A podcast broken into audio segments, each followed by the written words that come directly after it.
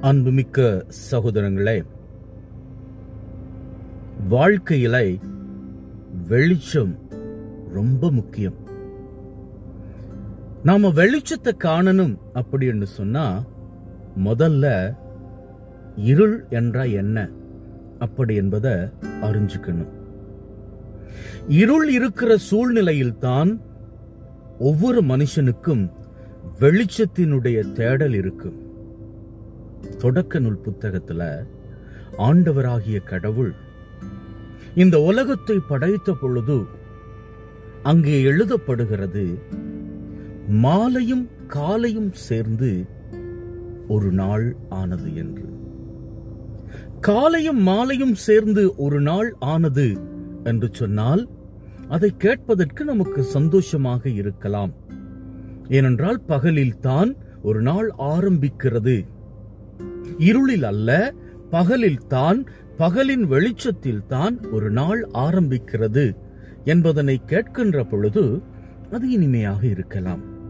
ஆனால் வேதத்திலே ஆண்டவர் மாலையும் காலையும் அதாவது ஒரு நாளின் ஆரம்பம் காலை அல்ல மாலை அல்லது பகல் அல்ல இருள் என்பதனை ஆணித்தரமாக சொல்லி வைக்கின்றார். பாருங்கோ ராத்திரி வேளையில ஒரு பன்னிரண்டு மணிக்கு நள்ளிரவு என்று சொல்லுகிறோம். அந்த நள்ளிரவில் தான் ஒரு புதிய நாள் ஆரம்பமாகிறது. நள்ளிரவு எப்படி இருக்கும்? நம்ம எல்லாருக்கும் தெரியும். இருள் அடைந்த சூழ்நிலை வெளிச்சமே இல்லாத ஒரு காலநிலை. ராத்திரி ஒன்பது மணிக்கு எப்படி இருந்ததோ அதே இருட்டுத்தான். கும்மண்ட இருட்டுத்தான். பத்து மணிக்கும் அதே இருட்டுத்தான். ஆனா சரியாக பதினொன்று ஐம்பத்தி ஒன்பதற்கு என்ன இருட்டு இருந்ததோ அதே இருளோடு பன்னிரண்டு மணி ஆனதும் அதை புதிய நாள் என்று சொல்லுகின்றோம். உடனடியாக அந்த இடத்திலே புதிய நாள் ஆரம்பிக்கிறது. அதுவரை நேரமும் எந்த மாற்றமும் இல்லை. ஆனால் பன்னிரண்டு மணிக்கு புதிய நாள் துவங்குகிறது. இப்ப புதிய நாள் தொடங்கிடுச்சு என்றதற்காக திடீர் என்று சூரியன் வரவில்லை. திடீர் என்று பூமி வெளிச்சம் காணவில்லை. அப்படி வெளிச்சம் காணவில்லை என்பதற்காக அது பழைய நாள் என்று கருதி கொள்ள முடியாது. வாழ்க்கையில நாம சந்திக்கிற சூழ்நிலைகள் இருளுள்ள சூழ்நிலைகளாக இருக்கலாம். இன்னைய தேதிக்கு நாம சந்தித்துக் கொண்டிருக்கிற சூழ்நிலைகள் மோசமான சூழ்நிலைகளாக இருக்கலாம். நம்முடைய வாழ்க்கைக்குள்ளே ரொம்ப கஷ்டத்தை நாம அனுபவிச்சுட்டு இருக்கலாம். எப்படி சில முடிவுகளை எடுப்பது என்று தெரியாமல் இருக்கலாம். எங்கள் உடலுக்குள்ளே இருக்கிற இந்த வியாதியினுடைய கூறுகள் எங்களை விட்டு போகாதா என்ற கேள்விக்கணைகளோடு இருக்கலாம். ஆனால் இவையெல்லாம் முடிவு கிடையாது. இவையெல்லாம் உங்க வாழ்க்கையில ஒரு இருளான சூழ்நிலையை உருவாக்கி இருந்தால் நீங்கள் இந்த இருளோடு முடிவடைந்து விடுவீர்கள் என்று நினைக்க வேண்டாம். சொல்லுவார்களே தோல்விதான் வெற்றியினுடைய முதல் படி என்று. இருள்தான் விடியலுக்கான முதல் கட்டம். அப்போ நீங்க என்ன பண்ணணும்? உங்க வாழ்க்கையில இருள் போன்ற சூழ்நிலைகளை அனுபவிக்கிறீர்கள் என்றால் நீங்க என்ன பண்ணணும்? என்ன பண்ணணும் என்பதனை பவுலும் சீலாவும் சிறைக்குள்ளே அடைப்பட்ட பொழுது பண்ணிய காரியத்தை நாமும் பண்ண வேண்டும் என்று இப்பொழுது உங்களுக்கு வலியுறுத்துகிறேன். வேதத்துல உங்களுக்கு தெரியும் பவுலும் சீலாவும் சுரைச்சாலைக்குள்ளே அடைக்கப்பட்டவர்கள். அப்படி அவர்கள் சுரைச்சாலைக்குள்ளே அடைக்கப்பட்ட பொழுது அவர்களை விடுவிக்க யாருமே இல்லை. அவர்கள் அந்த சுரைச்சாலைக்குள்ளே இருந்து கொண்டு கடவுளே நன்மைத்தனம் தானே பண்ணினோம். நாங்க உம்முடைய காரியத்தை குறித்து தானே போதித்தோம். நாங்க தீமையான காரியங்கள் பண்ணவில்லையே. ஏன் எங்களுக்கு இந்த மோசமான நிலை? என்று அவர்கள் கடவுளை பார்த்து கேள்வி கேட்கவில்லை. கடவுளை பார்த்து முறையீடு செய்யவில்லை. அநேக தடவையிலே நாம முறையீடு செய்கின்றவர்களாக இருக்கிறோம். ஆண்டவரே என்னுடைய உடல்நிலை சரியில்லை. எனக்குள்ளே வியாதி கூறுகள் இருக்கிறது. மோசமான வறுமை நிலைக்குள்ளே இருக்கிறேன். என்னுடைய தொழில்துறையிலே சரியான முன்னேற்றம் இல்லை. எனக்கு மிகவும் மோசமான வாழ்க்கை அமைந்திருக்கிறது. என்னுடைய கணவன் சரியில்லை. என்னுடைய மனைவி சரியில்லை. என்னுடைய பிள்ளைகள் சரியில்லை. நான் எவ்வளவுதான் முயற்சி செய்தாலும் என்னால் வெற்றி காண முடியவில்லை.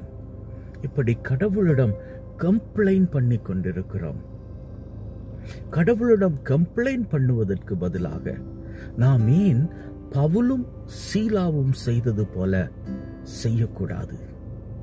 அவங்க அப்படி என்ன பண்ணாங்க தெரியுமா? அவங்கள ஜெயில போட்டாச்சுது சிறைச்சாலைக்குள்ள கட்டப்பட்ட நிலையில இருக்கிறார்கள். வெளியிலோட முடியாது. தப்பிக்க முடியாது. அந்த இடத்துல இருந்தவங்க இத்தோடு எல்லாம் முடிந்து விட்டது என்று நினைக்கவில்லை. மாறாக அவங்க ரெண்டு பேருமே கடவுளை போற்ற ஆரம்பித்தார்கள். போற்றினார்கள். அந்த ஜெயிலின் இருளுக்குள்ளே இருந்து போற்றினார்கள். புகழ்ந்தார்கள். ஆனா எந்த மாற்றமும் ஏற்படவில்லை. அவங்க புகழ்ந்து கொண்டே இருக்கிறார்கள். கடவுளை புகழ்ந்து கொண்டே இருக்கிறார்கள். அப்படியே மனுத்தியாலங்கள் கூடிக்கொண்டே போனது. எந்த மாற்றமும் இல்லை.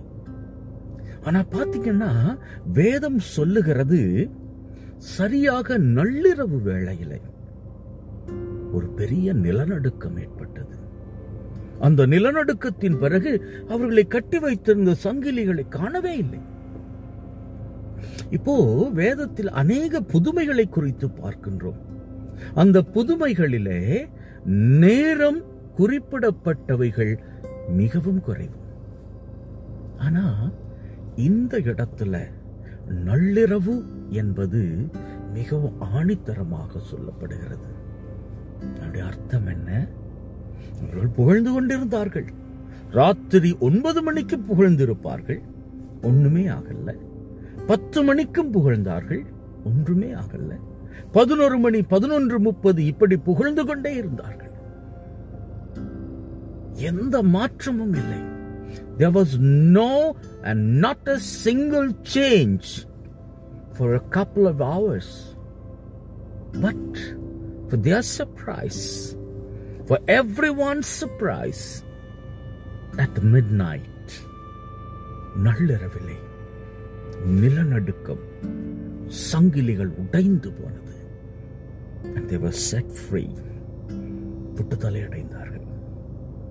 நம்முடைய வாழ்க்கையிலும் நாம இருள் போன்ற சூழ்நிலைக்குள்ளே நடந்து கொண்டிருக்கிறோமாக இருந்தால் அந்த சூழ்நிலையிலும் கடவுளை போற்றி புகழ்ந்து அவருடைய நன்மைத்தனத்தை சொல்லிக்கொண்டே இருப்போம். என்றால் அவரால் எல்லா காரியமும் முடியும். அவரால் முடியாதது என்பது எதுவுமே கிடையாது.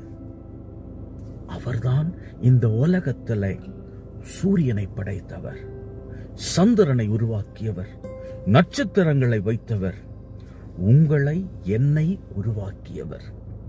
புதிய புதிய படைப்புகளை நமக்காக இந்த பூமியிலே கொடுத்தவர். ஆகவே அவரிடம் எந்த குறைவும் கிடையாது.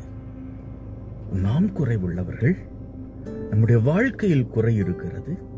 நாம் தோற்று போனவர்கள் நாம் தீமைக்குள்ளே இருப்பவர்கள் நாம் நம்முடைய பாதையிலே சறுக்கி விழுந்தவர்கள்.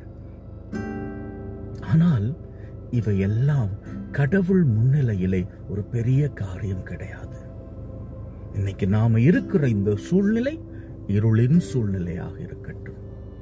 ஆனால் பவுலையும் சீலாவையும் போல ஆண்டவரை நோக்கி புகழ்ந்து கொண்டே இருப்போமாக இருந்தால் அவருடைய நன்மைத்தனத்துக்கு நன்றி சொல்லிக் கொண்டே இருப்போமையாக இருந்தால் நம்முடைய வாழ்விலும் பலவிதமான கட்டுக்கள் பலவிதமான சங்கிலிகள் பலவிதமான அடிமைத்தனங்கள் உடைத்தறிக்கப்படும் விடுதலையின் வீரர்களாக உயர்ந்து நிற்போம். ஆகவே இருளுக்குள்ளே இருக்கிறீர்கள் என்றால் நினைத்துக் கொள்ளுங்கள். ஆண்டவர் உங்களை விடியலை நோக்கி நடாத்திக் கொண்டிருக்கிறார் என்று. ஆமீன்.